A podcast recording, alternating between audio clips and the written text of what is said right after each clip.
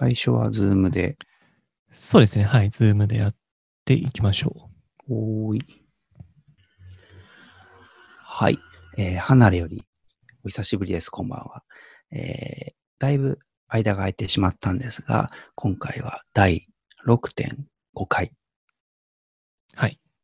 はい。ということで、えーっと、ちょっとね、あの、二人でやる会は点5っていうことになってるんですけど、あの、まあ、いろいろあって、みんなリモートでやる中で、えーっと、離れよりは、あの、スタンスの一つに収録もしっかりやっていこうっていうのがあったんですけど、リモートでちゃんとやるってどどうすればいいんだという話になりまして、なので今回は久々にやってみる点5の回をやるついでに、いろんなちょっと収録スタイルを試してみようっていう回になります。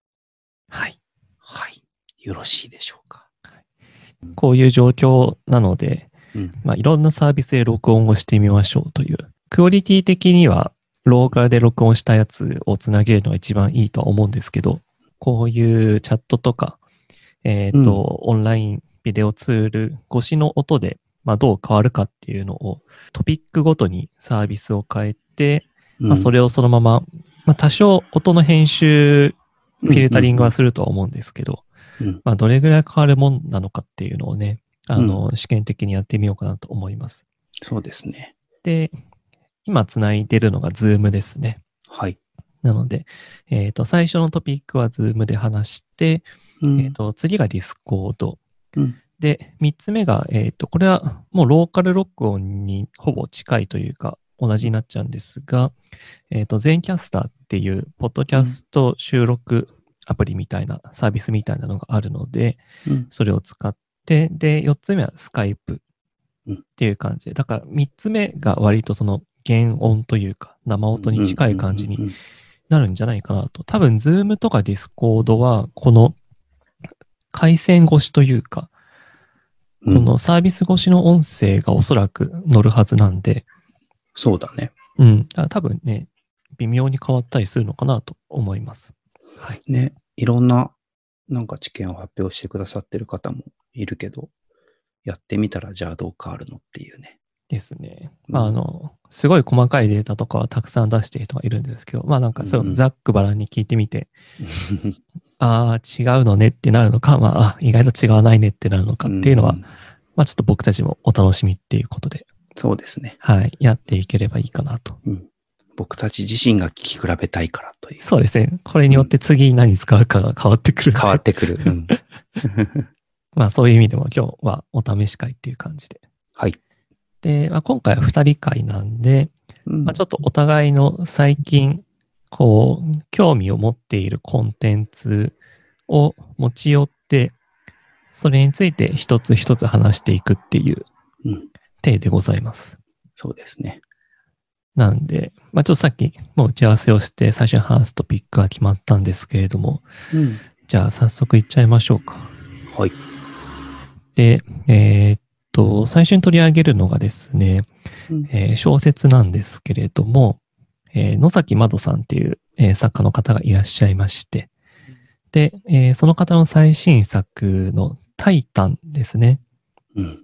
これは今、あの、紙の本と Kindle、まあ、電子書籍が両方出ていて、うん。えーまあ、僕が、えっ、と、先日読み終わったうん作品ですね。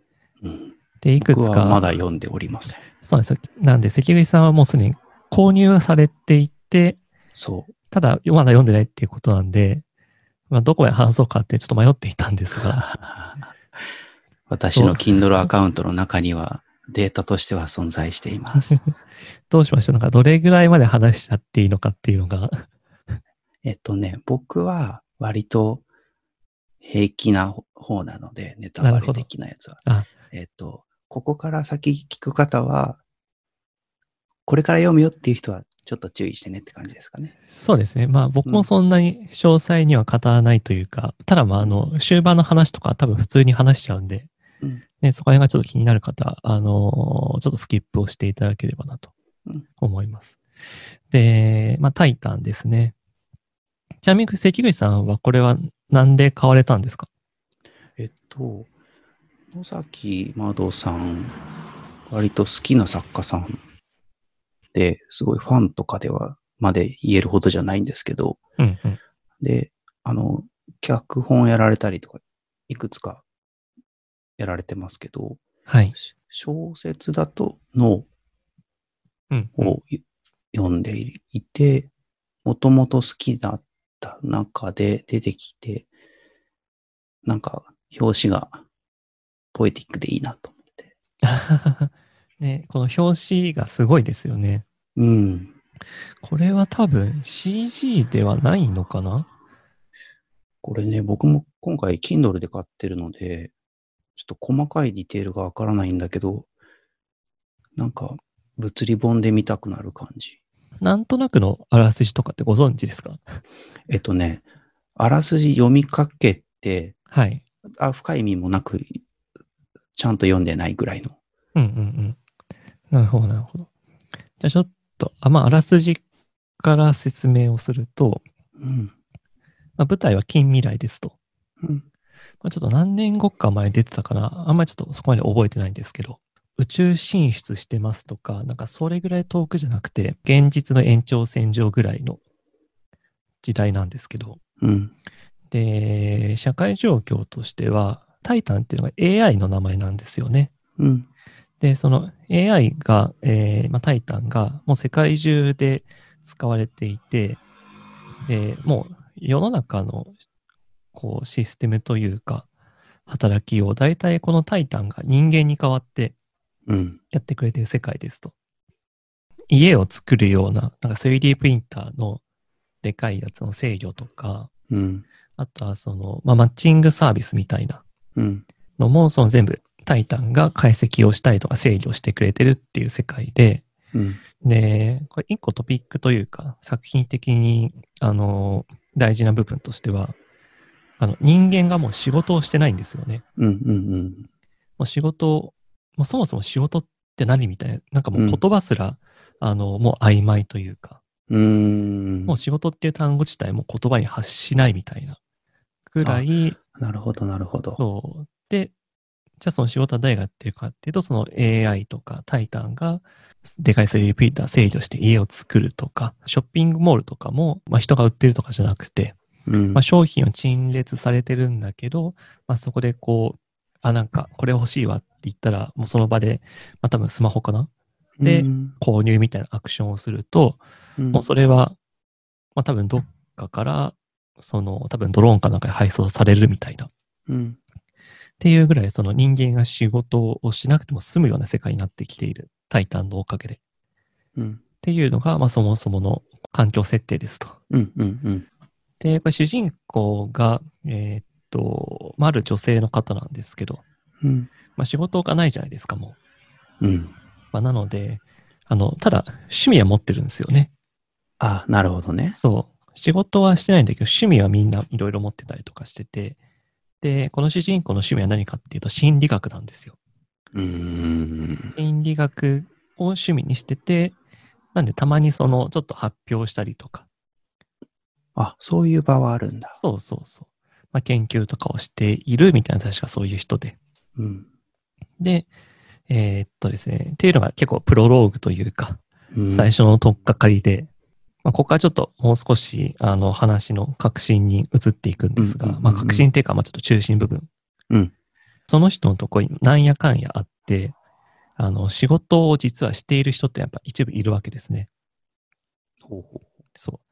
で、まあ多分それが国から任命されたのか何なのかみたいなそういう人がいて、男の人が。あ、働いてるっていう属性自体が、こう、特殊なそうそうそう。もう、え、階階級？なんだろう。職能？そうですね。うん。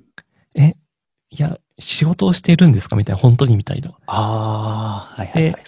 で、そういう男の人にいろいろあって出会うことになって、うんうんうん。で、その主人公がお前に仕事を頼みたいみたいな。おー仕事を頼みたい。ああ。そう。そうです、そうです。で、えーっと、このタイタンっていうのがうん。サーバーというか、うん。そのシステムをめちゃくちゃでかい建物の中であの、管理してるんですよね。なるほど。で、それがこう世界中にいくつかあって。で、そのうちの1個は北海道にあるんですけど、ほうほうほそう。ななんで北海道かっていうのも一応後々わかるんですが。う。うん。で、まあその主人公は北海道に飛ばされて、うん。で、まあ、着きましたと。うん。で、行くと、まあそこにタイタンがね、いるわけですよ。おう。いるっていいうのは、いや、それがですね、まあその、うんめちゃくちゃいろんなことをするじゃないですか、このタイタンっていうのは。そうだね。うん、建物も作るし、なんか、商品の発送とかもするし、みたいな。本当にその世の中の動きを全部制御してるんで、うん。まあ、いわゆるその僕たちが思っているような、なんかそのサーバーがあって、コンピューターが繋がってみたいな、そういう規模だと、それはできないと。で、じゃあ、その規模が行える AI をどうやって作ってるかっていうと、うん。まあ、これもかなりネタバレというか、話になっちゃうんですけど、うん。建物の中に、その疑似的な脳みそを作って、はあ。要はその人間の脳の働きをそのまま AI として用いるみたいな。アーキテクチャ的にみたいな。そうそうそう。だから、うんうん。なんかその主人公の足元がガラス張りで、うんその足元にめちゃくちゃでかい脳が現れるみたいなのが、最初の一幕目のちょっと転換点というか。なるほどね。だから実はコンピューターって言ってもそれがその有機的なうん。ものとして現れるみたいな。で、まあ、さっきその男は仕事を頼むって言ったじゃないですか。うんうん。で、何の仕事を頼まれかったかっていうと、うん。これすごく面白くて、うん。最近そのタイタンがうん。こう、まだ世の中の人たちは気がついてないんだけれども、実はところどころエラーを起こしていると。ほう。なんかうまくいってない部分があると。うん。でも、それが何なのか原因がわかんない。その管理している人たちは。なので、その心理学を趣味としているその主人公にはあ。AI の カウンセリングを頼むっていう、つながった。なるほど。そう、そこでその心理学っていうのが出てくるんですよ。そう。ああ。そっか。なんか僕 SF 好きだけど、そんな詳しくないから、こう、類類書とかわからないんだけど、そういう有機的なテーマと、そういうふうにつながるって、なんか面白いね。ね、面白いですよね。結構今までその、いわゆる AI とかってなんかちょっとコンピューター上の存在だったりとか、うんまあ。なんか、まあ時にはね、全然敵対するような、あの、あれだったかなと思うんですけど、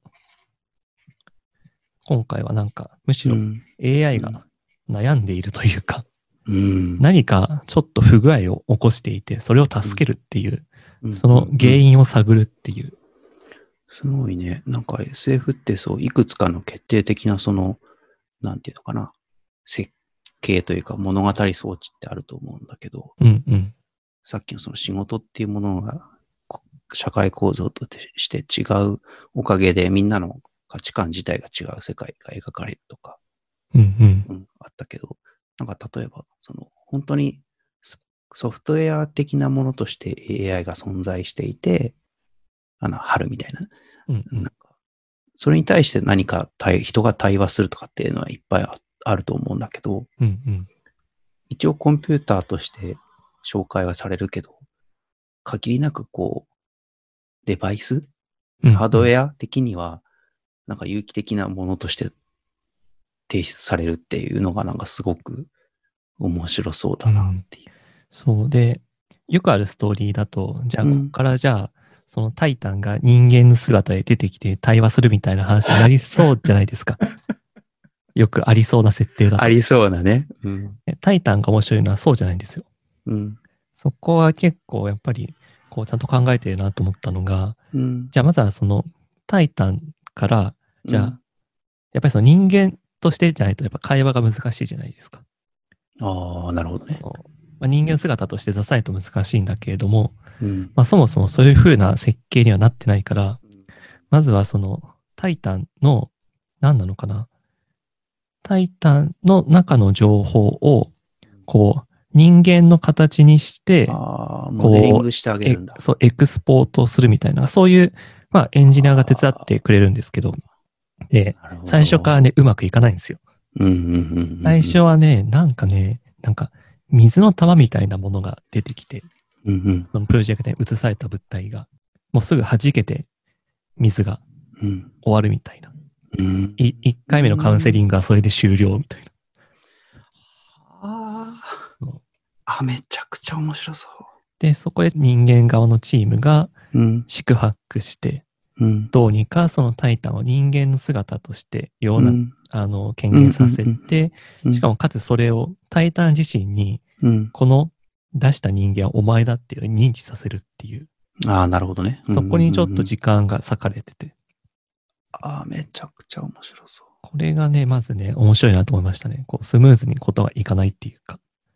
で、まあ、主人公がいろいろね、うんカウンセリングをしていって、うん。これは結構やっぱりそこもその主人公と、まあ、タイタンのある意味、なんだろう、成長というか、あの、まあ、友情を育むみたいなストーリーでもあるので、うん。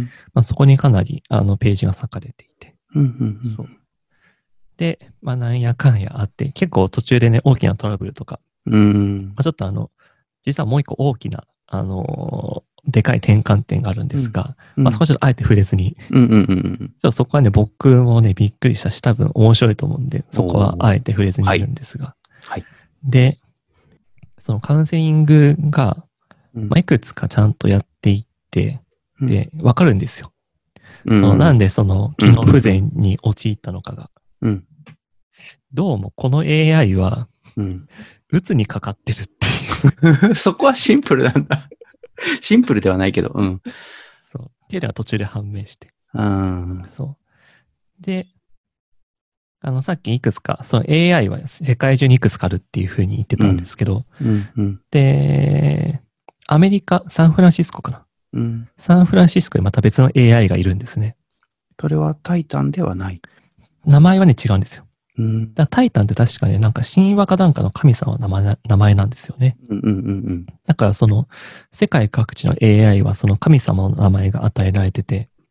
そう、サンフランシスコはまた別の名前だった気がするんですけど、うん。で、じゃあちょっともうそいつに、うん。まもう相談しに行くしかねえみたいな。まあちょっと話ちょっと違ってた気がするんですけど。ちょっとそこの AI 同士を、その、ちょっと突き合わせると、うん、なんかわかるんじゃないかみたいな。なるほどね。で、最後に、まあちょっとした、あのーまた新しい真実というか、まあ実はこうだったんだっていうのが分かって、うまくこのテーマに沿ったオチが用意されて、こう。幕が閉じられると。そうか、こうなんか、あらすじを深めに追っていただきつつ聞くだけでもなんか、まだまだ惚れそうで、ですね。ね、面白そうだな。やっぱりその、まあテーマは多分、見ればわかるかなと思うんですけど、うん仕事なんですよね。うん、仕事とは何ぞやみたいなうん、話が書かれてて、そうだね。そう。で、実は一応、一応そこも、あの、この作品なりの正解が出てきます。ああ。なんで、それもね、ぜひ、あの、読んでいただけると、うん、あの、面白いかな。そっか。あ、うん、今言っていただいて思い出したけれど、物理本僕まだ見てないんですけど、この帯文がすごくすこう気持ちがいいなっていうのは、これですね。うん、ドーンと入ってて、こう、細かいこと書いてなくて、うんうんうん。うん、そうなんですよ。で、読み終わると、結構このカバーのうん、この造形物うん。も、はい、実はなんか結構中身とシンクロしてるな、うんみたいな。まあ、そうでしょうね。そう。っていうのが、こう、うん後々見えてくるというか。なんか、まあ、僕は冒頭にあったように未読ですけど、あの、野崎先生の作品って個人的にはこう、すごく映像的なイメージが勝手にあるんですけど、なんか今聞いてる限りでも、こう、SF っていろんな、だけっていうだけでもいろんなスタイルあって、ひたすら会話が続いていくようなものもあれば、描写だけが続いていくとか、こう、論理が続いていくとか、いろいろあると思うんだけど、うんなんか、タイタンはどんな語り口なんですかね？タイタンとその主人公のうん。コミュニケーションは基本的には主軸で進んでいる感じですね。うんうんうんで、もうそこがある意味淡々というか、うんあまりこう、じゃあそこでなんか小難しい何かが挟まれるわけでもなく、うんその彼女の考えと、そのタイタンの反応というかうん、リアクションによって、まあ、どんどん話が進んでいくっていうう、んうん、あまりそこは崩さないで進んでる感じですね。うんちゃんと良質なエンターテインメントになっているのかなっていうのはいつも思うことだけうど。ん。だからそれこそ、あの、やっぱりさっきの映像にした時みたいな話があったと思うんですけど、うんうん。いや、これは映像にしたらめちゃくちゃ面白いだろうなっていうふうに思えるうんことがたくさんあっそんな感じがするた。うんうんなんかさっきのあのカウンセリングをするために、タイタンのモデリングというかその権限させるっていうフェーズがあるっていうはい。話があったけど、それもあの、プロットとしてもそうだけど、なんだろう。映像的なうん。装置としてもすごく場面としても面白そうというか。そうそうそう。うん。タイタンの姿っていうのも、うんいわゆるその超小型プロジェクターみたいなものとかうん。で、こう、映されるんですよね。目の前にいるんだけれども、うん。実はそれただの映像でみたいな。うん。ら触ろうとしてもなんか映像が歪むみたいな、そういう。描写があって、ああ、そう、すごく面白いなと思いました。なるほど。うん。そして、働くというテーマ。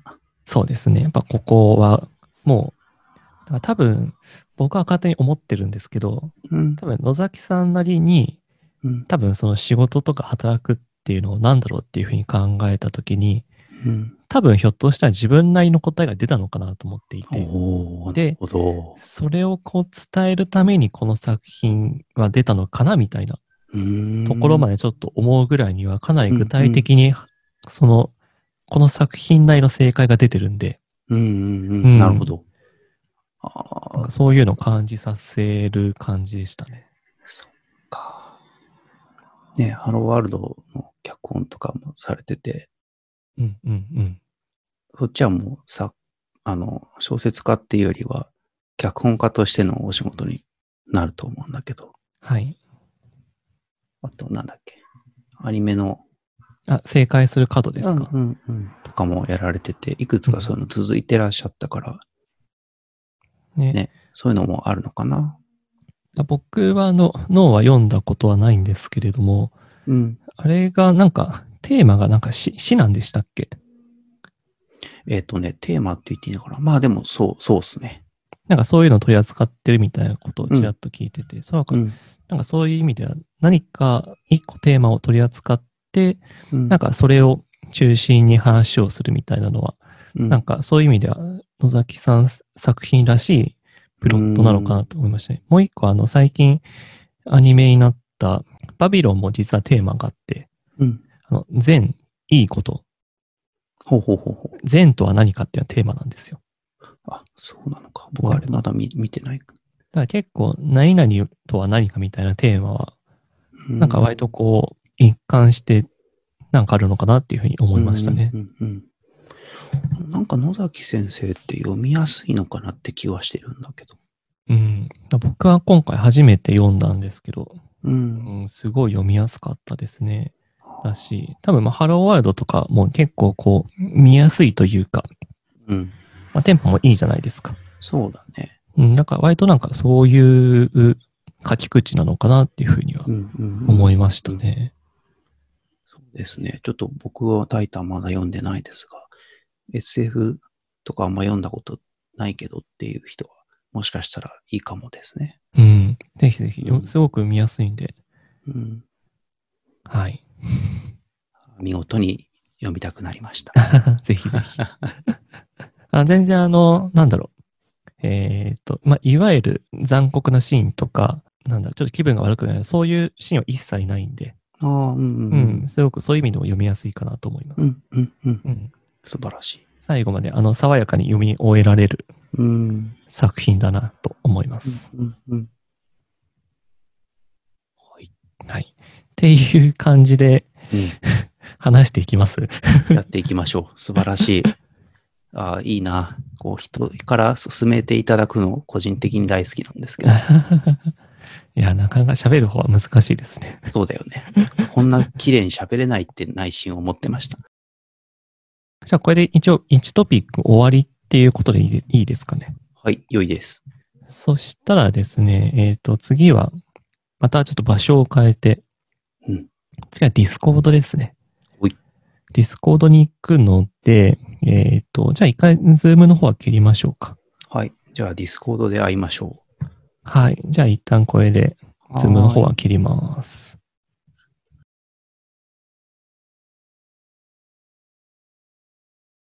僕の方はいつでも大丈夫なんで。い。はい。えっ、と、じゃあ、こんな感じで再開して良さそうですか？そうですね、はい。というわけで、えっと、今は Discordに場所を移してやっているわけですが、はい。えっと、多分これ音声が、僕の方はローカル、まあ生というか、自分の手元のマイクの音で、多分関口さんの方が Discord経由の音声になっているはずです。はい。2トピック目いってみましょうか。はい。次は関よろしくお願いします。はい。番ですね。えっ、とですね、わかりやすいように、ちょっと頑張って最初続けて話してみようかな。お願いします。えっと、なので僕の今喋ってる声が Discordを通ってるんですよね。そうです、そうです。おそらくだいぶクリアですよ。うん。2トピック目はい。は、えっと、僕からなんですけど、僕からの一つ目は音楽で、えっと、ミュージシャンの方で森ゆにさん。森ユニさん。はい、森ユニさん。滑舌が悪い。えっと、なんですけど、えっと、僕もつい最近この一月二月で知った方で、そのし実は全然詳しくなくて、ウェブサイトも見たことないじゃんっていうのに 気がついてしまったんですが、おすすめしておきながら。あの、ふとね、すごく聞いてるじゃんということに気づいたので、ちょっと上げてみました。うんこれは何か知るきっかけになったこととかあったんですか？うん。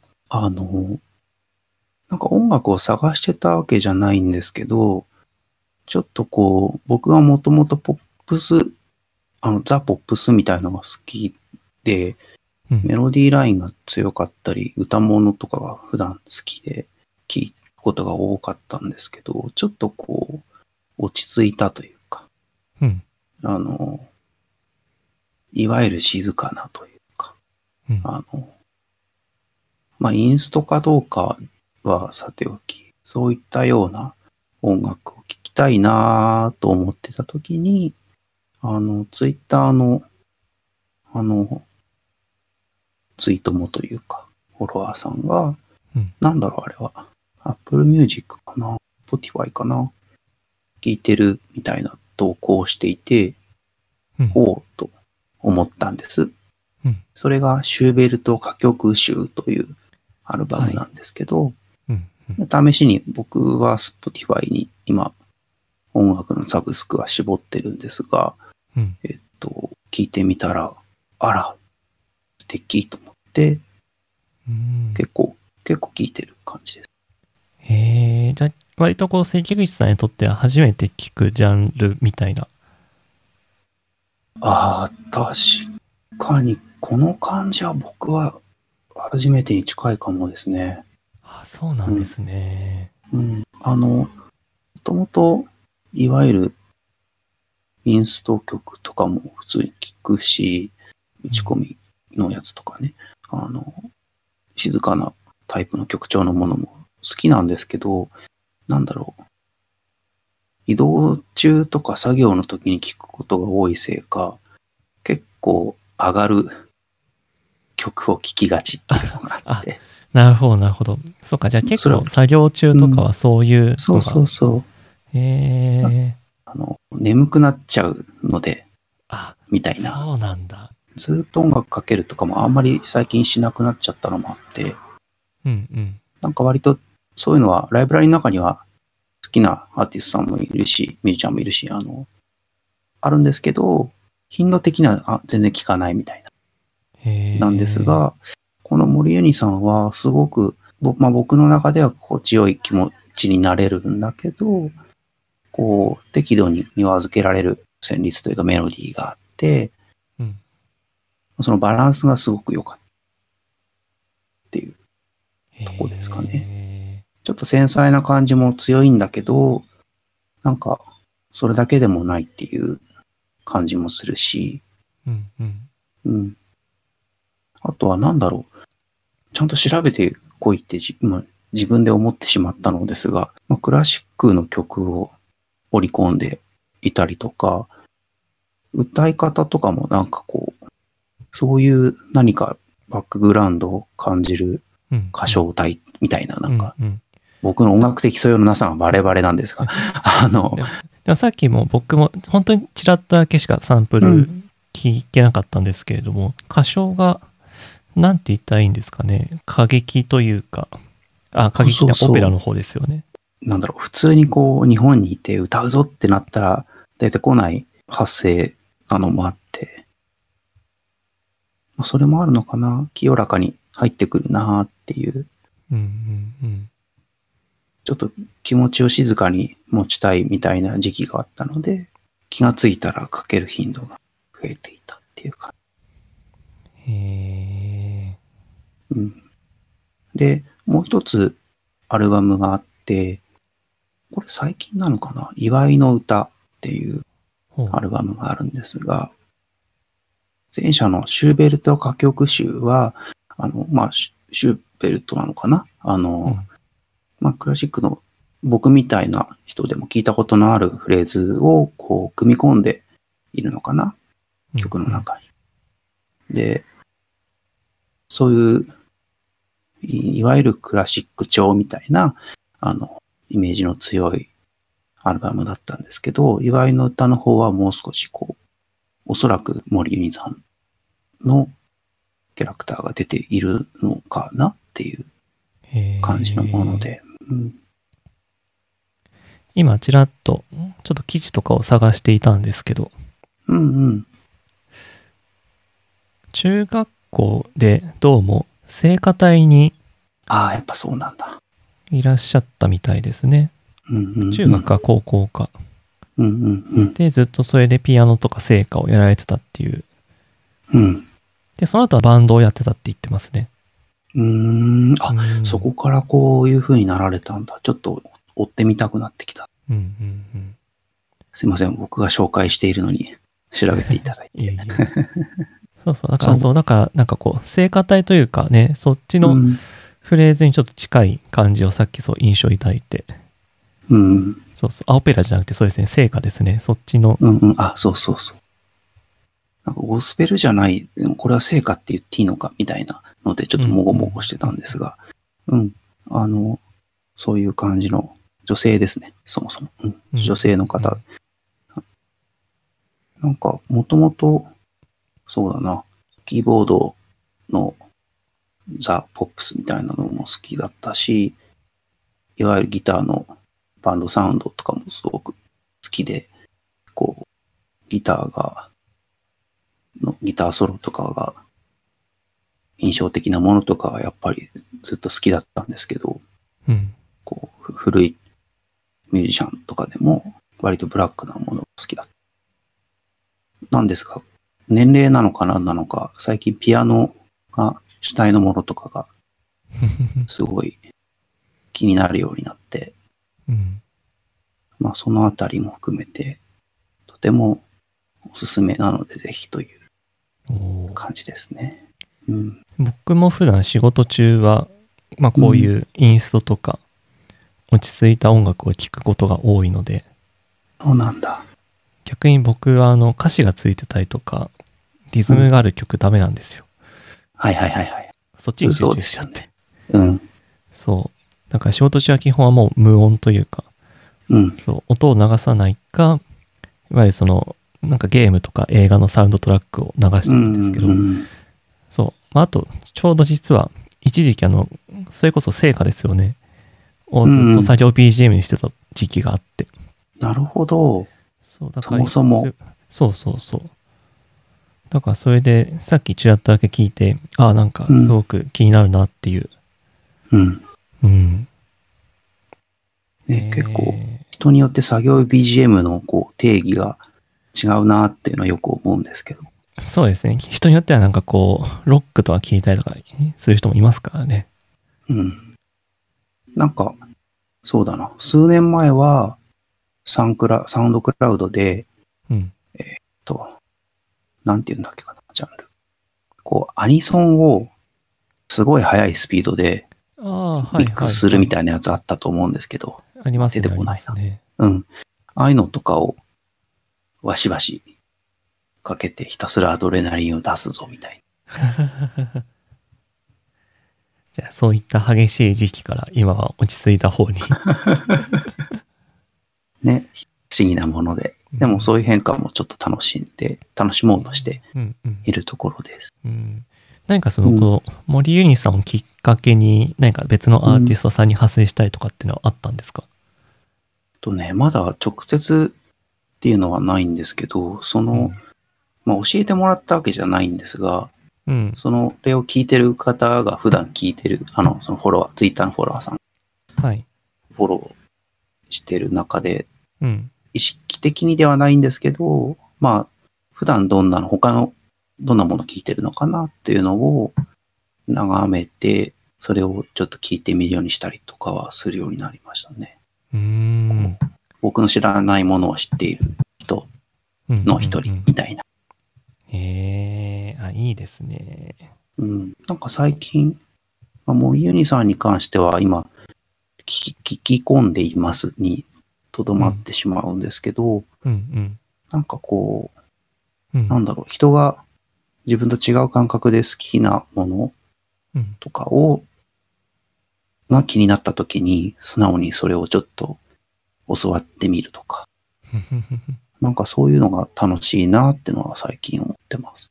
何にしろう。んう。うんうんんそれこそだってあれですよ。あの、僕が、こう、とある人に可能性の獣と言い放たれてしまったアニメへのハマりっぷりも、吉武さんのせいなんですよ。あ、そうですね。なんかそういう話もありましたね。勝手に人のせいにしてるけど。きっかけはね。あ、あともしかしたら10年前だったら、あの、まあ、わかんないですけど、この曲調とかは、ちょっと、どことなく、僕の性格的になんかこう、こ気恥ずかしい感じというか、うーん。こう、別にそんなことないんですけど、女性的なものみたいに見えてしまったかもしれないです。別にこういうものを女性的なものと思うこと自体がかなり世界が狭いんですけど、男性がこういうの聞いてていいのかなみたいうんうんうん。な、よくわかんないことを気にしたりもしてたので、そういうのが剥がれてきてるのもあるかな。うん。うん。うん、なるほどね。じゃあ、関口さんはここからが始まりですね。そういった意味では。ねえ、いろんなものを開いていきたいでうんございます。僕は逆に結構こういった曲調の曲ばっかり聴いてきてたので、うん。そうなんですよ。なんかおすすめできるものがあればおすすめしたいなあ、ぜひなんか思いついたら教えてほしいです。ぜひぜひ。まあどこまでなんかその合致させるかというか、つまりそのうんうん。単にテンポがゆっくりな曲でも大丈夫なのか、何かこういった歌唱が似ているというか、近しいものだぐらいまでいかないと合わないのかってなるとどれぐらいですか？ああ、いわゆるこう割りヒーリングみたいな音楽でもいけるぜみたいな。えっとね、多分、こう、なんていうんですかね、落ち着き度合いとかは、どのようなものでも多分大丈夫だと思うんですけど、うんうん。どこかにへ変化というか抑揚というか、うんうん。こう、バンド曲でいうおかずみたいな、ほう。かかりがあると聞きやすい口ではあります。なるほどね。じゃあ、そう。なんだろう。いわゆる、あの、またちょっと全然ジャンルが変わっちゃって申し訳ないんですけど、うんい。わゆるそのなんか、ブライアン・イーノ的なのは逆に退屈みたいな。コンプレックスまでいかないけど、はいい。や、好きなんですよ。ブライアン・イーノのアプリ入れてるし、みたいな。あの、好きなんですけど、心からずっとかけてて大好きですって言えないのがちょっとなんか寂しいみたいな感じ。複雑な感情を抱いていらっしゃる。だからマスロックとか出てきた時はすごい嬉しかったんですよ。あな何ので、すか？マスロック、あのね、バトルスとか、ほ結構打ち込み系とか、こう、繰り返しのフレーズを延々やっていく、ちょっと前だったら実験的な音楽だったはずのものを、バンドサウンドとかに持ち込んだって、多分これ説明正しくないんですけど、う。うんうん人とかがいて、ああ、いいなーと思いつつ音源があったりするんですけど、結局、別にじゃあよく聞くんですかって言ったら、いや、あ、すいません、ごめんなさい、みたいな、そういうところがあるの、あるのですよね。わかりやすいところで言うと、ハスマシューズさんとかも大好きだけど、うんうんなんかじゃあすごい聞いてるかっていうとそうでもなうんい。意外とそういう人いるんじゃないかなって思うんですけどね。うん。あれはなんかこう、まあ、それこそ Spotify とかそういう、うんまあ、サービスが増えてくると、い聞いてる間は心地いいし、たまに聞くんだけど、うんなんかそのアーティスト自体とか、なんかそのジャンルがすごく好きかっていうと、ななんかまたそれも説明しづらいというか、うん。なんだろう、今聞いてなんか良かったから好きなんだよな、みたいな、うん。そういうのが増えたのかなっていうのは、ちょっと自分の体験としてはありますね。ああ、なるほど。うん。あまりなんかこあう、ううんんうん。固定のジャンルやアーティスト、まあもちろんまあ好きな人もいるんだけれども、前ほどうん。ハマりづらくなったというか、ああ、それおっしゃる方多いですね。うん、それこそなんかこう深く掘っていくみたいなことはうん。だんだん減ってきて、それこそなんか曲調は好きだけど、まあアーティスト名までは覚えてないみたいな、うんうん。だいだいぶ増えた気がしますね、僕の中で。確かに、うん。そうですね。なので、なんか僕もその感覚はあるなと思いつつ、その裏返しかもしれないんですけど、なんか僕そこまで音楽すごく詳しいですっていうタイプでも音楽知識もないんだけど、不意にこうバンドキャンプとかで、こう、おそらくプロではないんだろうけど、結構音楽制作をしてるのかな、みたいな方の作家さんの音源とかを、こう、不意にこう、何の脈絡かキャッチして、たまたま気に入って良いから買ってみるみたいな、うん。いうこともあって、なんかそうすると、こう、ある種、尖った部分のある音楽だったりするので、うんうん。で、詳しい方とかだと、その、あらとかが気になるのかとわかんないなとか思いつつ、僕は、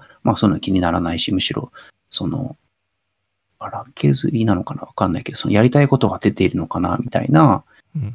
ところに魅力を感じて、素直に聞けてしまったりするので。なんか、うんここれはすごくニッチなのかそうじゃないのかよくわからないけど、良い感じだから、みたいな聞き方をしてるなっていうのもありますね。うんうんうんうんうん。なるほど、なるほど。まあ、なんかそこはあれですね、いわゆるその商業誌と同人誌みたいな、うん。なんかそこの楽しみ方にも結構近いなと思って聞きながら思いました。うーん。まあ、なので、そう、森ユニさんについてはあまり掘り下げたご紹介ができなくて、あれなのですが、こう、これまでと違ったジャンルを、生活もね、皆さん結構何かしら変わったりしてると思うから、聞いたり見たりしてみるのもいいのかなっていううん気づきっていう感じですかね。なるほど。ちょっと僕もちゃんともう一回詳しくあの聞いてみようと思います。Spotify で聞けるんですよね？聞けます。あ、多分全部の音源かはちょっとわかんないんですけど、うん、うん。僕もしちゃんと調べてみようん。聞いてみようと思います。う。うん。はい。っていう感じで大丈夫そうですか？はい、大丈夫そうです。じゃあちょっと 2トピック目はこんな感じで Discord で、はい。えっ、と、おしゃべりしてみました。はい。で、次がちょっとまあローカル録音におそらく近いくなりそうなうん。全キャスターでのうん収録とはい。いうことで、じゃあちょっと移動しましょうか。はーい。そしたらじゃあ今これでレコーディングを開始したんで、おはい。じゃあ、えっ、と、今はですね、えっ、と、 Zencastr って多分読むと思うんですけど、離れた場所でそれぞれ話す人の音声データを、これ面白いのは Dropboxに連携できるんですよね。あ、そういう仕組みになってるんだ。そうです、そうです。で、ドロップボックスに、今これ僕と関口さんが、その、このプロジェクトに今入ってるんですけど、うんうん。入ってる人のマイク音声を多分それぞれアップロードを後でしてくれるっていう。ぽいですよね。で、なんか一応編集とかもサービス上でできるはできるらしいんですけど、うん。今回はそこまでやらずにこの収録だけやってみるっていうのでうん。やろうかなと思います。で、えっ、と、三つ目のトピックが、まあ、今度僕のターンなんですけれども、うん。えっと、まあ、いくつか僕の方から、あの、こういうの話せそうですって話をして、まあ、関口さんに選んでもらったんですけど、うん。えー三つ目がですね、漫画作品ですね。うん。惑星クローゼットというタイトルで、うんえっ、と、作者がつばなさんという、ひらがなでつばなって書くんですけれども、うん。まあ、この方が書かれている作品で、ちょうど先日最終巻が出まして、まあ無事完結したという。なるほど、なるほど。そうですまあね、そういう意味でも話しやすいかなとはうん、うん、うん。思います。で、そうですね。なんか一応作品の詳細を見ると、うん。あの、ゆりかけるコズミックホラーっていうタイトルというか、コピーがありまして、でまあ、なんでこういうふうな書かれ方をしてるかっていうと、うん。まあ、主人公は女の子ですと。うん。夢を見てる間だけ別の世界に行っちゃうんですね。で、まあ、そこに結構その、いわゆる怪物みたいな、うん。ちょっとあの、おどろおどろしい、あの、クリーチャーがいるんですけど、うん。で、そこに、ちょうど自分と同い年ぐらいの、主人公は女子中学生なんですけど、うん。ちょうど同い年ぐらいの女の子がそこにいたんですよね。うん。その夢の方の世界うん、うに。ん、で、それで二人でこう、まあ、いろいろ助け合ったりとか、うん。あとはその謎を解きながら、まあ、つまりその夢を見てる間に行ける世界なんで、うんまあ、多分その子も寝てるような気がするんですよね。ああ、なるほど。そう。なんだけど、どうもその子の方はずっとそっちの夢側の世界にいるっぽいと。うん、うん。なんで、その、主人公の方は寝てる間だけとか、居眠りしてる間だけ行けるんだけど、うん。まあ、なんで相手はそういう風になっちゃったんだろうとか、うん。まあ、相手はどこにいるんだろうみたいな。ひひょっとしたらどっかで、その、ずっと眠っちゃってるんじゃないかみたいな。目が覚めない状態になってるんじゃないかみたいな。っうん、うん。ていうのを、こう、まあ、探っていくというか、うん。いうのが最初の大まかなプロットですね。うん。まあ、なのでそういう意味でその女の子二人が主人公で、まあちょっとおどろ、おどろしい感じなんで、ゆりかけるコスミックホラーっていううん。コピーがついてるみたいですね。なるほど。なんかね、これ紹介してもらった時に、あの、どのネタにするっていう話の時に、表紙見た瞬間にムムムっていうのを思ったんですよね。ほうん。あのう。、それはど、どういうムムムですか？えっと、今の説明いただいた通り、あの、不穏な要素がありそうではあるが、うん。とても面白そうだぞという。表紙もいいですよね。そうですね。表紙がすごくこう、なんだろう、整ってて、可愛くて。でもね、結構ね、一巻とかはそれこそゆりっぽいというか、うん。まあ女の子二人が手を繋いでるんですけど、4巻最終巻なんですけど、ね。4巻のね、カバーがちょっとね、また雰囲気がね、違うんですよね。うん。なおのこと、ふ、不穏。そう。ちょっとなんか、あれみたいな。1巻のあの雰囲気はどこ行ったのみたいな。うん。最終巻でこの表情ですからね。うん。いやー、あの、最初に、そう、打ち合わせの時には会話したんですけど、関口のスタンスはですね、不穏なものとか怖いもの、コンテンツですね。ちょっとあまり得意じゃないのですが、あの、嫌いというよりは、やられすぎてしまって、あまり自分からは摂取しないっていうだけなんですけど、まあ、なので、素直な感覚で言うと、楽しめない。うん。楽しみたくても、あの、うん。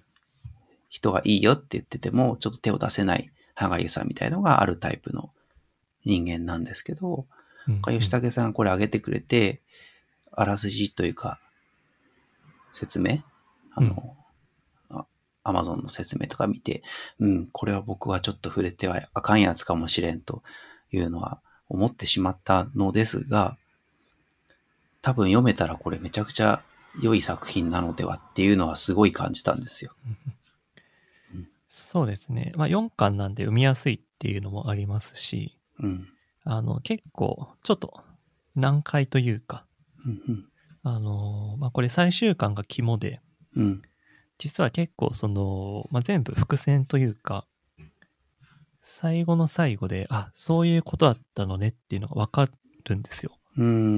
で、判明はするんですけど、結構ね、うんそれもこう、ちょっと謎に包まれてるというか、あこう、ん？なんかこう、あ、なんか種は分かったんだけれども、あ。うん。結局あれってどういうことだったんだろうみたいなはいはいはいはいはい。のを思って、またその最初から読み直したくなるみたいな。っうーん。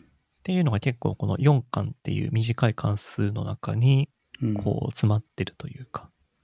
なるほどう。んで、まあ僕結構この作者のつばなさんが昔からすごく好きで、うん。で、まあ昔からの作品は全部読んでるんですけど、うん。たまにね、こういうテイストの作品を出す方なんですよね。うーん。あの、一番、こう、関数が長い作品があるんですけど、うん。そっちはもうちょっとその、ちょっと明るめというか。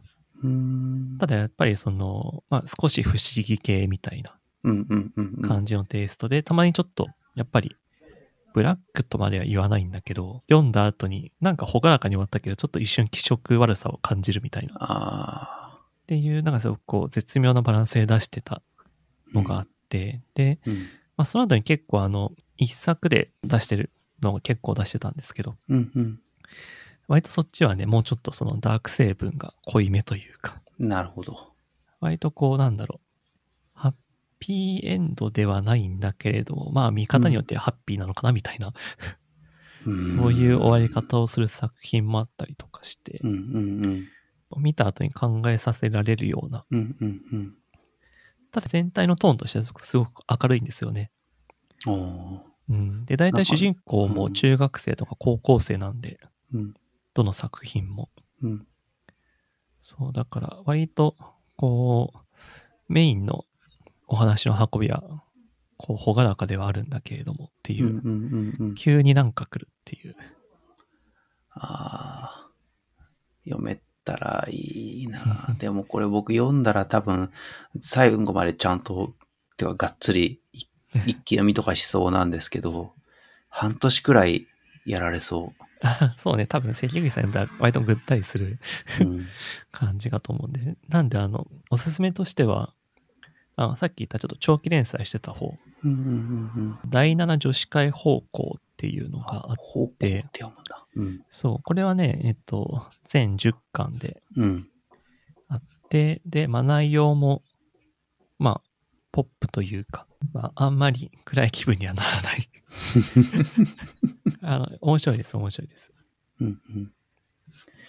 すごく興味深いというか面白いのが、今はお話聞きながら、あえて Amazon を回遊してみたのですが、はい。あの、Amazon がレコメンドしてくるうん。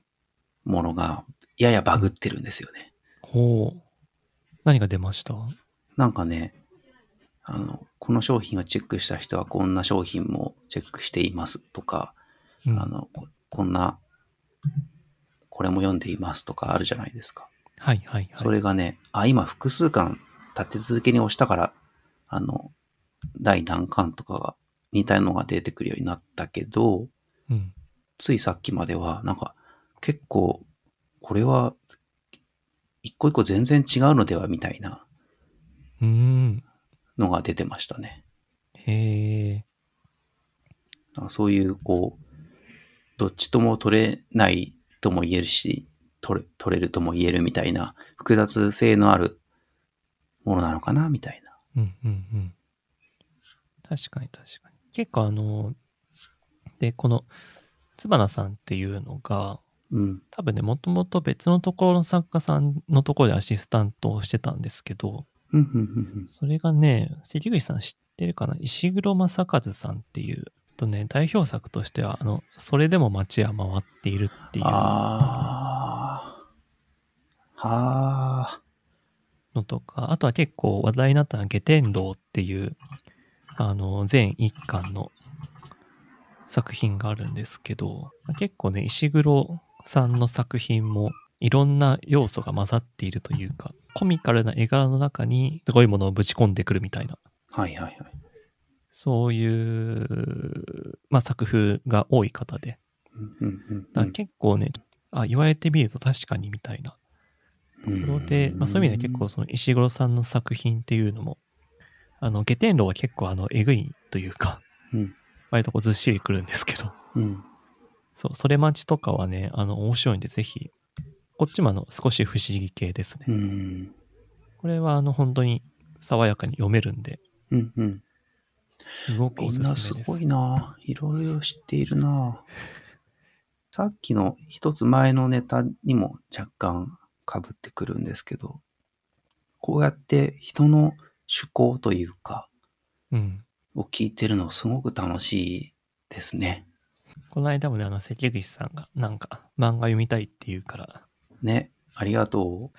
僕が勝手に送りつけて、そう、びっくりした。 Notion で共有されてきたんで、ちょっと声出ました。ふえっ？て。いや、ちょっとツイートに収まんねえなと思って。これはもう、まとめるしかねえと思って。いやーでもそういう時に、そう、そういう、こう、あ、あえて言いますけど、若干一方的な熱量で押してくれるの、すごい嬉しくて、なんか、それぐらいの方が、個人的には助かるというか、やっぱね、読んでほしいですからね。ねしかもこう、一つ完全に世界を、扉を開かれちゃった方だったりもするので、うんうん。素直にありがとうございますみたいなね。つばらさんはなんかこう、まあ、僕ちょっとテイスト的にちょっと距離があるかもですって言ってしまってはいるんですけど、なんか作家さんとして本当にこの後の作品とかも気になるなみたいに素直に思ったりしますね。そうですね。やっぱりこの方の作品は、なんだろうな。やっぱ言うてシーンがあるんと思うんですよね。うん読んでる側からすると。うん。どの作品も、あ、なんかこう、なんか共通した雰囲気というか、うん。まだ多分ご本人が好きな雰囲気とかあると思うんですけれども、うん。こう、なんかこう、それが嫌味なく出てるというか、うん。まあ、多分それは編集さんも、まあ、多分相性がいいのかなとか読みながら思ったりはするんですけど。そうそうそう。この間なんかちょうどその、まあ、完結した後にツイッター見てると、うん。なんかその、この惑星クローゼットを連載してる最中は、うん。ずっとその編集さんと好きなホラー映画の話ばっかりしてたみたいなことを書いてて。ああ、いいですね。そういうのね。個人的には、表紙というか、カバーがいいやつはいいって思っちゃってる方なんですけど、まあ、いいとは何かっていうのはありますけどね。なんかやっぱ絵柄を見てるだけでも、こう、引きつける何かを込められる作家さんっていうのは、やっぱ何かあるな、みたいな、うんうん。まあ、こういう仕事ししてるせいなのか、そういうものの見方をどうしてもしてしまうところはあって、うん。うん。なんかちょっと偉そうな言い方だけど、今、他のつばな先生の作品もいくつか見てるんですけど、はいやっ。ぱ扉絵素晴らしいですね。特に紙で見るとまた印象が変わるのが何作かありますうよ。ん。そんな感じがする。これきっと聞いていただいてる方で、これ、これみたいな方いるんだろうな。ですね。なんかそういうのがハマる方には多分すごくこう、ぴったりくるうん。作品だなと思います。なんで個人的なおすすめとしては、うんやっぱりまず最初はこの第7女子会方向を読んでいただきたい。おう。あの Kindle でたまによくセールもしてるんで、全10巻なんで、うんまあ、そんなに、あのー時間かけることもなくうん。最後まで読めると思うんで。うん。で、第7女子会方向が読み終わったらですね、うん。次は何がいいかな。まあいくつかあるんですけど、うん。次はですね、あのバベルの図書館っていう、これも一冊で終わる作品なんですけど、うんこれはまたね、ちょっと雰囲気が違うんですよ。ね。割とこのつばなさんのダークというか、うん。まあそういったところがこう、いい感じに煮詰まってる。まあ他にもいくつかあるやつ、作品は、もうもうちょっとポップなやつもあったりとかするんですけど、うん。うん。うんこれは個人的に好きで、バベルの図書館は。で、まあそのあたりでこう、うまくはまってくれたら、まあ、次に惑星クローゼットを読んでいただけると。なるほど。コースを指定していただいたぞ。大体あの、さ作家さん芝居で漫画をおすすめするとき、僕大体ルートを作るんですよ。うん。最初にこの作品を読んで、明るい作風が好きになったらこっちの作品、別の作風が好きになったらこっちの作品みたいな感じで、ほこう、ルートを作ってう。へえ、たりとか、たまによくします。そうなんだ。そうな、考えるの面白いですね。へえ。僕にはなんかない楽しみ方だな。なんでぜひ、あの、気になった方は。うん。というわけで、じゃあ、うん3トピック目は、まあ、惑星クローゼットっていうことで。はい。じゃあ次がラストですかね。うん。次がじゃあスカイプでちょっと試して見ましょいこうかなと思うので、じゃあ一旦これちょっと録音をストップします。う。はーい。あ、もう録音してくれてるんですね。ありがとうございます。あ、やってます、やってます。じゃあ、まあ、しましょはい。じゃあ、スカイプに場所を移して、最後のトピックっていうことで。どうしようか、何にしようかな。僕は関口さんのやつを選ぶんですけど、じゃあせっかくなんで、この最後の出してもらったやつに行きましょうか。映画のお話を。はい。えーっと、皆さんご覧になったかな？えーこの世界のさらにいくつもの片隅にです。はい。えーっと、これあの、もともとね、この世界の片隅にで、あの、カッコがなかったのがね、あれは2年前ぐらい？もう少し前ですかね。あそれがいいかな？うん。まず出ましたよね。で、僕はその時とても見に行けなくて、見てなかったんです。うん、うん。でずっと気にはなっていて、まあ、今回これが出るよっていうことで、絶対に行くと思って、うん。いろんな手を使って予定をこっそりブロックして、初日あに朝一で行ったんですけど、う。だからなんか行列ができててびっくりしたんですが。もともと、最初の方のやつはご覧になってたんですか？いえ、未鑑賞でした。あ、じゃあ、こっちの際にいくつものの方で初見というか初めて。なので、そうですね。双方の違いとかは語れないんですけど、うん、うん、うん。原作の方って読まれました？いえ、あ、読んで、じゃあ、ほん、じゃあ、本当に作品自体の最初の接触が。途中で原作の方を読もうかなとかも思ったんですけど、どうも人の話を見たり聞いたりすると、これは、あの、漫画本、はい。あの、物理サイズのあるデバイスで見た方が良さそうだな。さ作者さんのこう意図がよりちゃんと分かり、分かるタイプのものかなって感じがしたので、ちょっと、どうしようかなって思ってたんですよ。へえ。勝手な僕のあの考えですけど。うん、うん。あってどうしようかなって思ってるうちに、月日が流れ、さらにいくつものの方が話が出てきたので、うんまあちょっと、まあ待っていたというか、うん、うん、うん。で当時、当時ってもちょっと前ですけど、数ヶ月間、ちょっとこう、月1ぐらいかな。まあ、いろんな意味でゆとりがあったわけじゃないので、頻繁にじゃないんですけど、こう、レイトショーとかで、ポイッと映画を見に行くみたいなことをしてたんですけど、えー、アニメ映画が多かったかな、結果的に。うんうん。まあその流れで、そう、もともと僕は動画コンテンツがあまり得意じゃなくて、あの、鑑賞すると、長期間当てられてしまうんですけど、あの数ヶ月そういうのやってた中で、ちょっとこ、これはっていうので、勢いで見に行ったんですけど、まあ、簡単に言うと、号泣みたいな。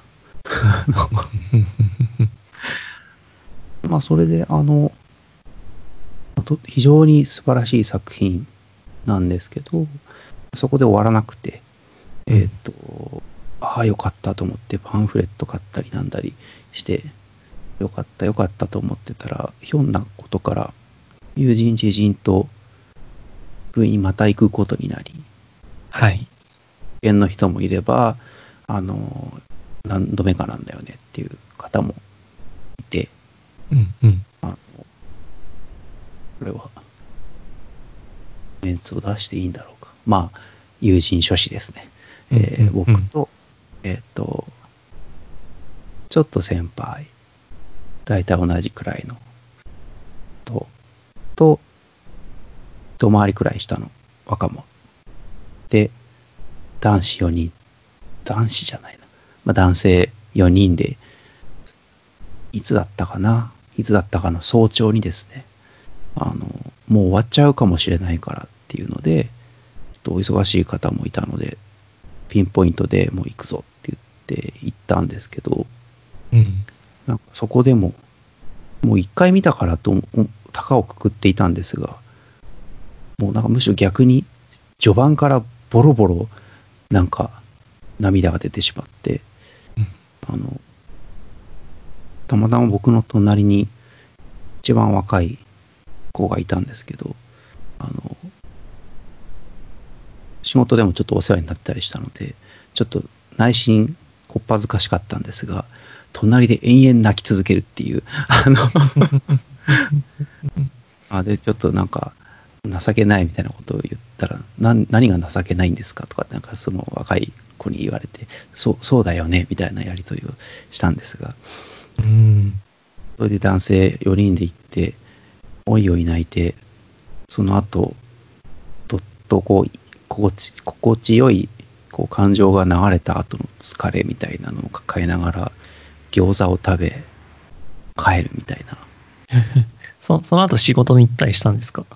仕事に行く方もいれば、フリーランスの方もいたので、そのまま帰るよって人もいれば、オフィス行くよ。僕はそのまま、その日は直帰させていただいたのかなちょっと覚えてないな。うん。あ、そうなんですね。あの、そそのままストイックにみんなチリチリになるみたいな。あまり多くは語らずみたいな。あ、でもお茶はしたかな。ああ。でも、激激論するとかじゃなくて、うん。絵についてっていうよりはうん普通にお話をしてぐらいの感じで。うんうんうん。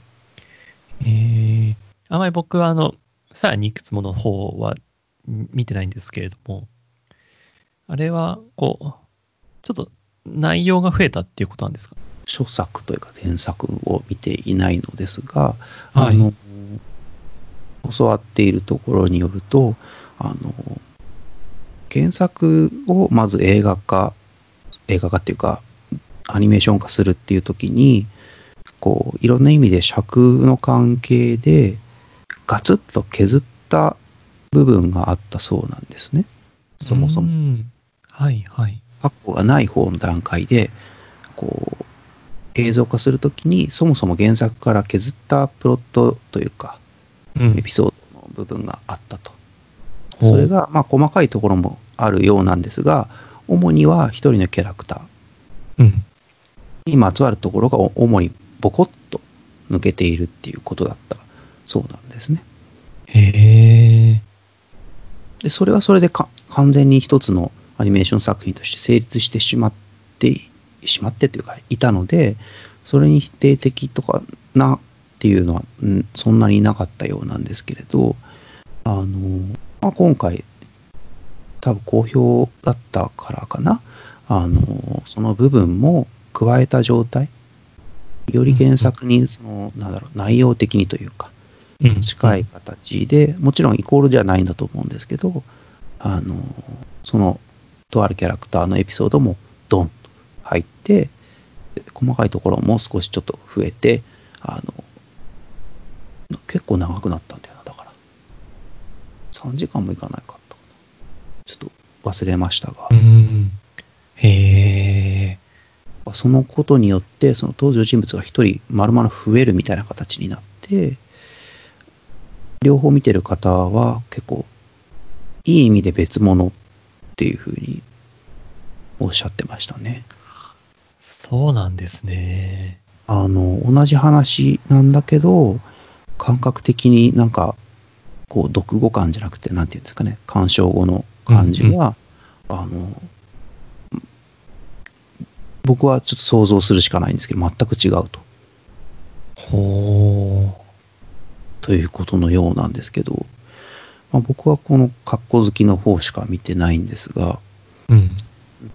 ただただ、こう、本当に感動したのはいろんな観点あるんですけど、うんファーストインプレッションだとその、絵が動く喜びってあるじゃないですか、アニメーションの。はいはいはい。それをね、あの、結構アッパーな形で感じることはこれまで僕は多かったんですけど、この花よりでもいくつか紹介した作品あったと思うんですけどね、過去回で。はい。あの、しみじみとなんか感じるっていう、ほんと陳腐な表現なんですけど、これが、ああ、アニメーションだっていうような感想を抱いて、で、それにつながる形で、まあ、鈴さん、主人公ですけど、序盤のね、何気ないこう日常描写みたいなのがしばらく続くんですけど、なんかね、鈴さんという人がいいる、いるんですよ、そこうに。ん。不思議な表現になっちゃうんですけど、こう、創作物の中に架空のキャラクターとしているのは事実なんですけど、というよりは、なんかこう、本当に、なんていうのかな、そこに、その向こう側に、鶴さんが息づいているというか、いるなっていう、な謎の実感みたいのがあって、へえ。その確かさみたいなものに、こう、みず、みずみずしさというか、今感動が蘇ってきて、なんか妙にふ不思議なモードに今ん入ってきちゃってるんですけど、あの、そう、みずみずしい、なんか生命みたいなうん。ものを感じしかもそれが、絵絵が動いてることで、なんか、体感できているみたいな。ここれは素晴らしい、素晴らしいなっていうような言葉にするとなんかすごい何を言ってるんだになっちゃうんですけど、それをこう、ふわっと体感として感じて、絵も言われぬ実感というか、すごくポジティブな、満たされるような感じを受けたんですよね。うーん。なんかじゃあやっぱりその、まあ、ほ、それまで見てきたアニメーション作品とはまた違う印象というか、うん。とどのあたりがそう感じさせたんですかね？キャラクターのなんかそういう所作なのか、まあ、何かその演じた方の演技なのか、まあ、あるいは全然別のなんか演出のようなものなのか。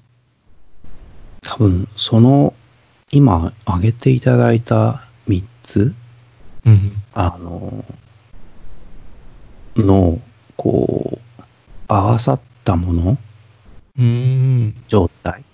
うんうんうん。まあ、映画総合芸術とか言ったりしますけど、かなっていう感じですかね。うんまあ、あと、だろう。僕あの、ちょっとちょっと話変わりますけど、あの、うん、ジブリ作品をですね、はい。あんまり触れてなくて、あ、そうなんですね。うん、あの別に好きとか嫌いとかそういうのではなく、なんかすすごくシンプルにあんまり触れてきてないんですよ、実は。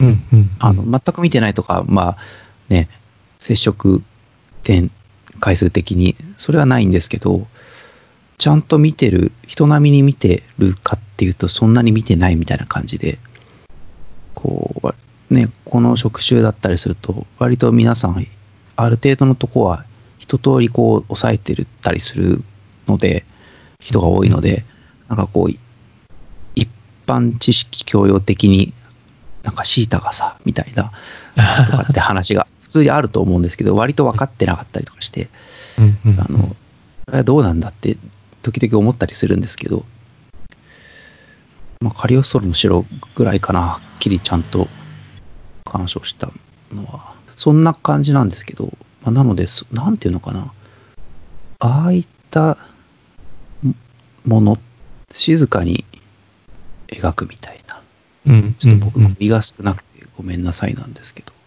例えば京都アニメーションの作品とかとはまた違う意味での、こう、丁寧に絵を重ねることで、想像、世界を想像するみたいなところにそんなに触れてなかったのもあるかなっていう。で、またあの、監督も、あの、キャリアとしては、源流にそのあたりのある方っていうのも、鑑賞後に一緒に行った方に教わったりもして、あ、なるほどですね、みたいな。うん、うん、うん。全く違うものなんですけど、あの、広い意味で見ると系譜のような何かを感じたり感じなかったりみたいなところもあったりして、まあ、単純に僕が触れてこなかったっていうのも一つ大きくあるとは思うんですけど、そもそもこう、それこそ僕が最近アニメとかが個人として心の中で解禁されたりして触れてたようなものよりももっとプリミティブなところにある作品っていうような感じがありましたね。ね型ができる前のものみたいな、うん、うん、うん。こう、お決まりの表現ってあるじゃないですか。はい、はい、はい。そういうの、なんて言うんだったかな、美術的には。忘れちゃったけど。そういうものとかがない世界のアニメーションで、実験的なものくらいしかあんまり見てなかったのかもしれなくて、もしかしたら。うん、うん。あの長さで、あの密度で、丁寧にその、何かすごい激しい、例えば銃撃戦とか、なんかこう、うん、うん、うん。なんかそういうクリーチャーが出てくるとかそういうことではなく、あの、淡々と日常のようなものをアニメーションで描くっていうのはこういうことなのかっていうような言葉で考えたわけじゃないです。う。ん、うん、うん、うん。感覚として来て、感情が溢れたみたいな感じですか。鑑賞後を振り返るまで僕も忘れてましたが、声優を務めた、演技を務めた能年さん、あのノンさん、はい。めちゃくちゃすごいな、みたいな、うん、いう感想も僕は、僕は持ちました。うん、うん、うん。す、すずさんだったじゃん。すずさんいたじゃん、みたいな。きっと見た方は共感してくれるのではって思うんですけど、その実在感みたいなものに、ただただ、こう、ありがとうというような気持ちを覚えましたね。うん、まああとは、今ちょっとこう、感覚的な話ばっかりしてしまったんですけど、そのストーリーというか、テーマ的なところで言うと、はやっぱり扱ってるものが、まあ、戦争映画では僕はないと思うんですけど、あの、まあでも戦争というものを扱っていて、ただそれが、こう、いわゆるバトルするとかの戦争ではなくて、こう日常を生きていくという戦い、うん、うん。一般の一位の人のた戦い方というか、みたいなものが極めて丁寧に描かれていて、で、すずさん、主人公ですね。すずさんは、ごくごく普通の人っていう辞任をしてるんですけど、周囲から見たらちょっと抜けた不思議な人なんですよね。はい。ででもででも同時に何の取り柄もないみたいな言われ方もしたりしてで多分鑑賞者から見ると明らかに才覚のある人というか一つのこう、ね、絵を描くっていうそれはスキルとかではなくてこう一つの価値観とかものの見方世界の見方を持ってる人っていうえーこう普通の中にいるんだけど普通じゃないものを抱えている。っていう両面を持ってる人物像なのかなっていうふうに思うんですけどでもそれって多分世の中の人みんながそうでその絵を描くみたいな分かりやすい現れがあったりなかったりするとは思うんですけどなんかこれってみんなじゃんみたいな思いと、うん。で途中でその散々普通で取り柄がなくてみたいな何このまま何もなく終わっていくのかなみたいなような発言があったりしながら進んでいくんですけど何もことも起こらないような日常の中で小さな出来事がたくさん起こっていってその中ですずさんの中でとても大きな変動うん。うん。辛いこととかあのちょっとしたしみじみとしたいいこととかっていうのがすごく豊かに波があるというか振り子があるみたいなそれこそ本当に安直ですけど人生だなあみたいな思いとともに生きていくっていうことについてこう理屈ではないところで考えさせられるというかうん。うん。うん。うん。うん。今僕がくどくど言ってたことようなことをこう論理的に言語的にっていうよりはこうパッションというかすごく直感的にこうインプットされて刺激を受けて考えさせられるような作品かなっていうあと一つもう一つ加えると今それは内面的にっていう言い方を僕してたんですけどすずさんの中の。と同時に食べ物がなくなっていって大変だねとかはい。はい。あ原爆の話があって周囲の人が死んでとかっていう話もあるんですけど文字通り日常を生きるっていうこと自体が本当のバトルみたいな部分もあってうん。それこそ今僕たちも COVID-19 でリモートでどうするんだみたいな。これもまあある種僕はあまり使いたくないワードではあるんですけど戦いと言えるものでもあってこう生きるということが戦争だったり戦争のような何かに陥った時ってこうそれ自体が本当に文字通りの戦いにもなってしまうんだなっていうその戦争っていうものに対しての、まあ、いわゆるあかんなっていう気持ちも強く思わされましたね僕は。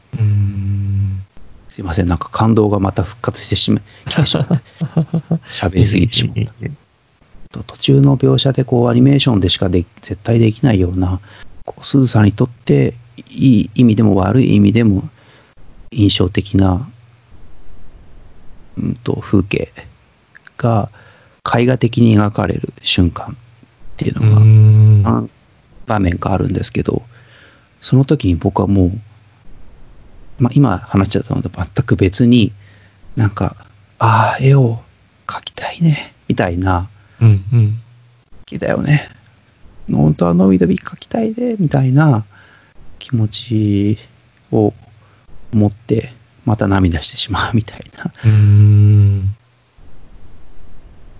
これもう公開終終了しては終了してはいないかただまあ今のこの状況だったり公開形態変わったりしてるんで多少具体的に喋ってもいいかなと思うんですけどうん。途中でこう例えばすごい分かりやすいところで言うとゴッホ調のこうに一瞬風景がなってみたりとか。へえ。水彩かなあれは。で、ちょっと本当は見たくないような、あの、うん。うん。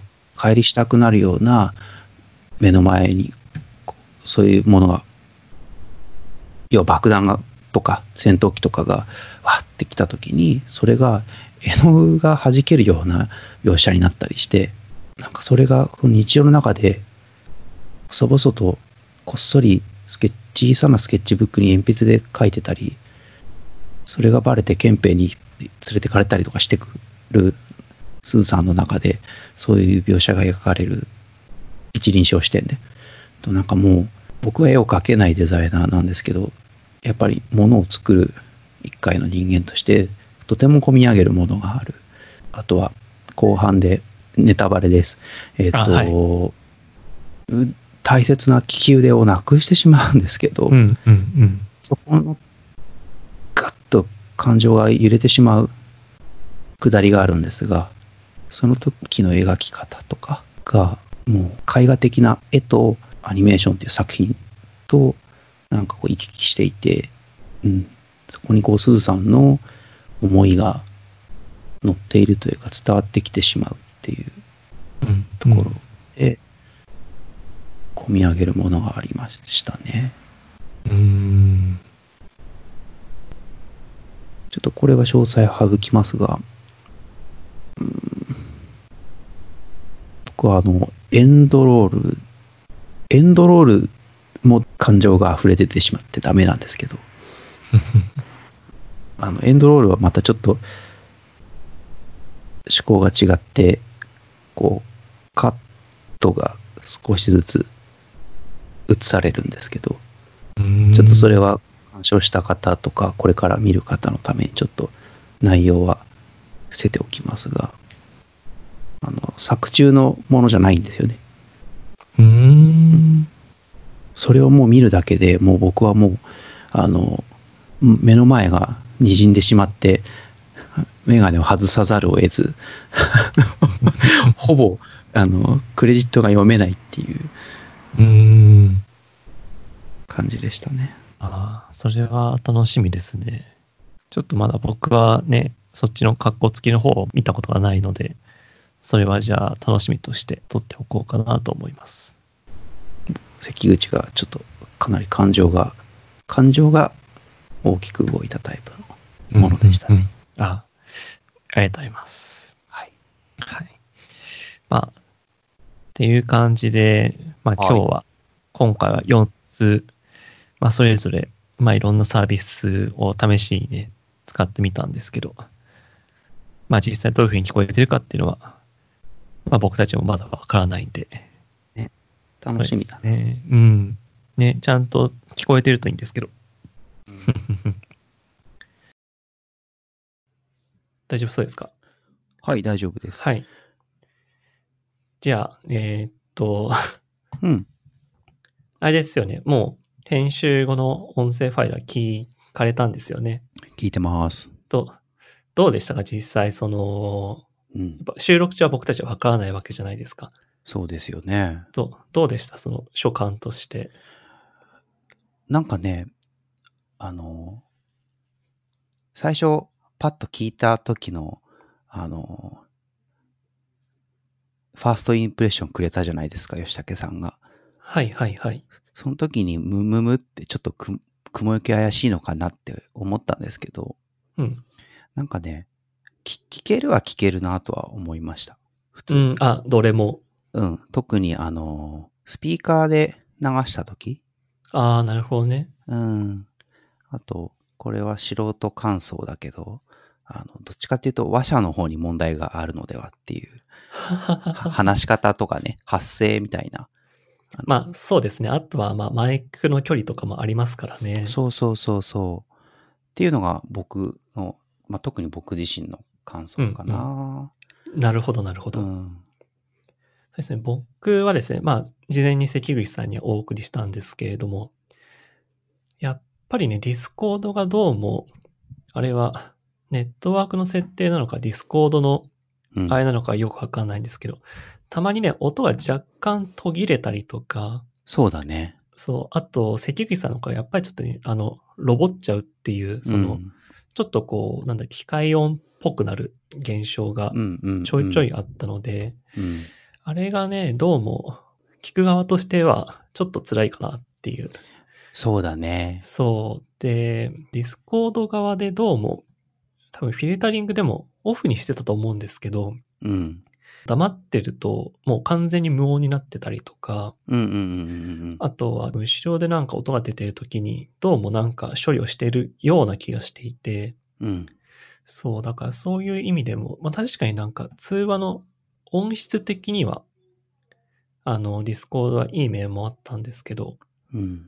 なかなかあとあの、収録に一番手こずったのがディスコードだったんですよね。そうだね。今回は OBS うん、にその音を、えっ、と流してそれで録音するっていう手法を取ってたんですけど、うん。なんかね、うまくいかなかった。ディスコードだったよね、確かね。いつまでそもう、そうそう出てこなかっ。たの。うんうんうん。そう、なんかうまくいかなくて、まあそれは多分僕の方の問題というか、うまくいかなかったっていうのもあるんですけど、う。ん。やっぱりどうもね、あれを毎回やるのはちょっと大変だなっていう。確かにね。そう。まあだからそういう意味では、まあ手軽に取れて、話者ごとのオーディオファイルに分かれている、まあうんズームとか Zencastr がうんいいのかなという。で、その中でも Zencastr の方は、えっ、と、おそらくローカルの音質をアップロードしているので、うん。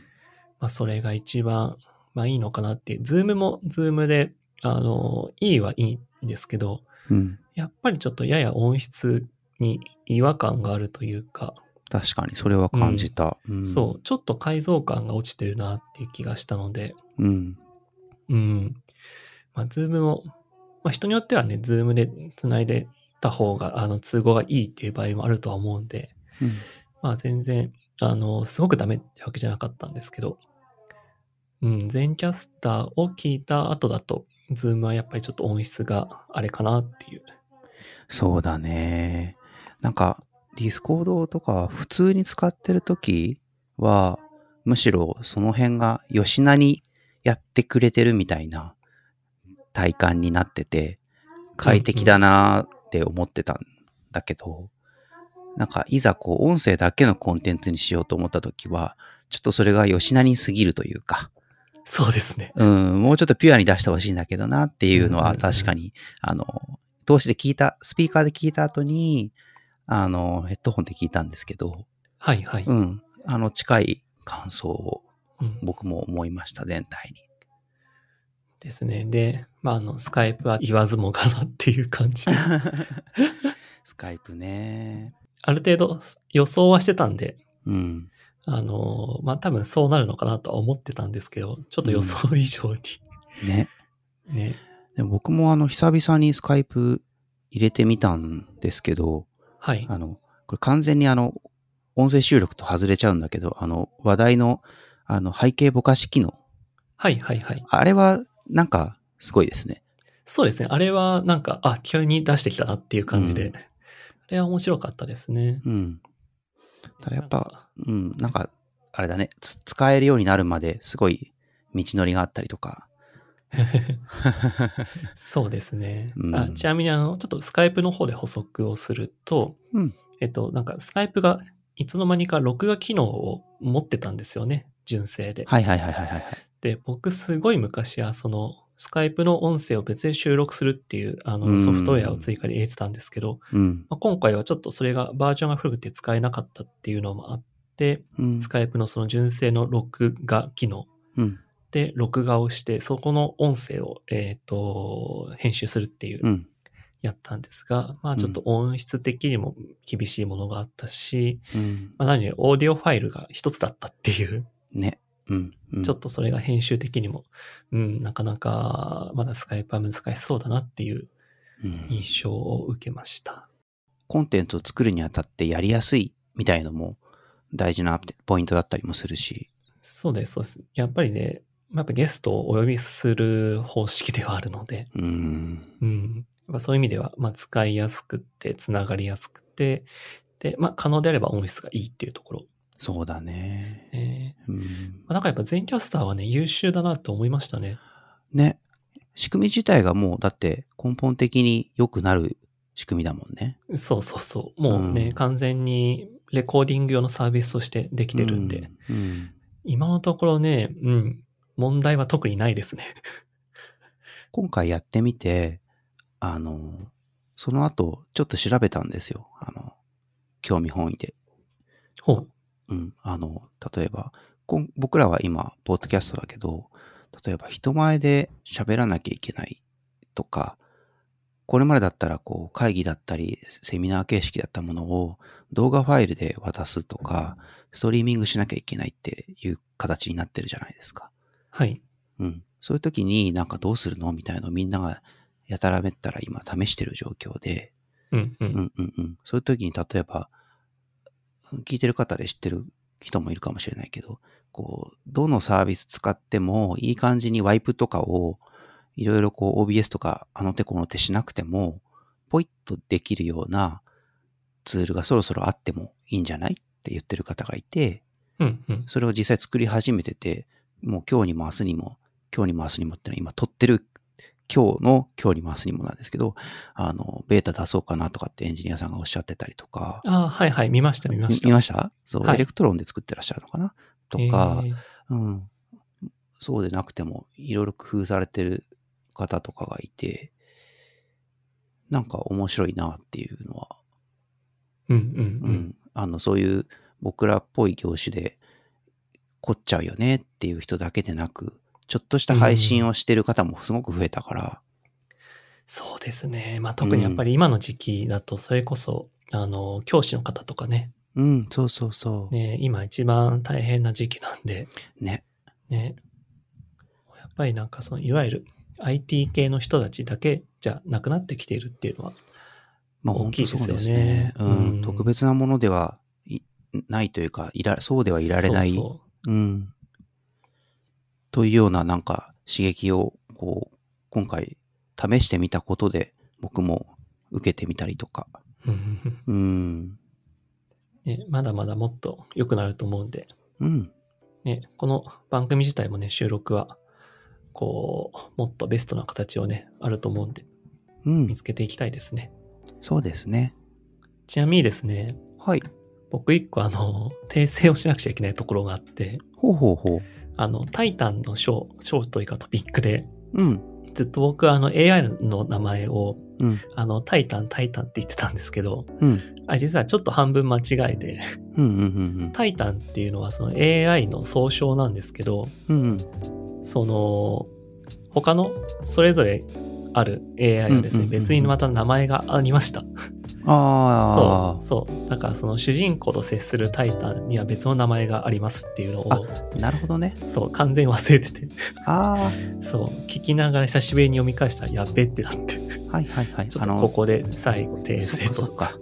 会いに行く別の AI には名前があるってくだりがありましたよね。そうそうそう。うんうんうんそれと同じように、その北海道の方にも名前がありました。なるほどなるほど。まあそこはちょっとぜひ読んで確かめてみてください。っていうごまかし方をままたよ読みたくなるう、うん ありがとうございます。はい。じゃあ、そんな感じで、そうだね。まあ収録したやつを、まあ二人で聞いたみたっていう感想でした。まとめですね。はい。またじゃあね、あの繰り返しになりますけど、まあ、次回のゲストをね、ぜひ呼んではい。やっていければと思いますんで。はい。はい。次は深夜の、深夜ラジオのようなトーンでまたお送りしたいなと思っています。行きましょうん。う。では、今回はこれではい。終わりにしたいと思います。はい。ではまた、なんだろう。また今度。はい。さよなら。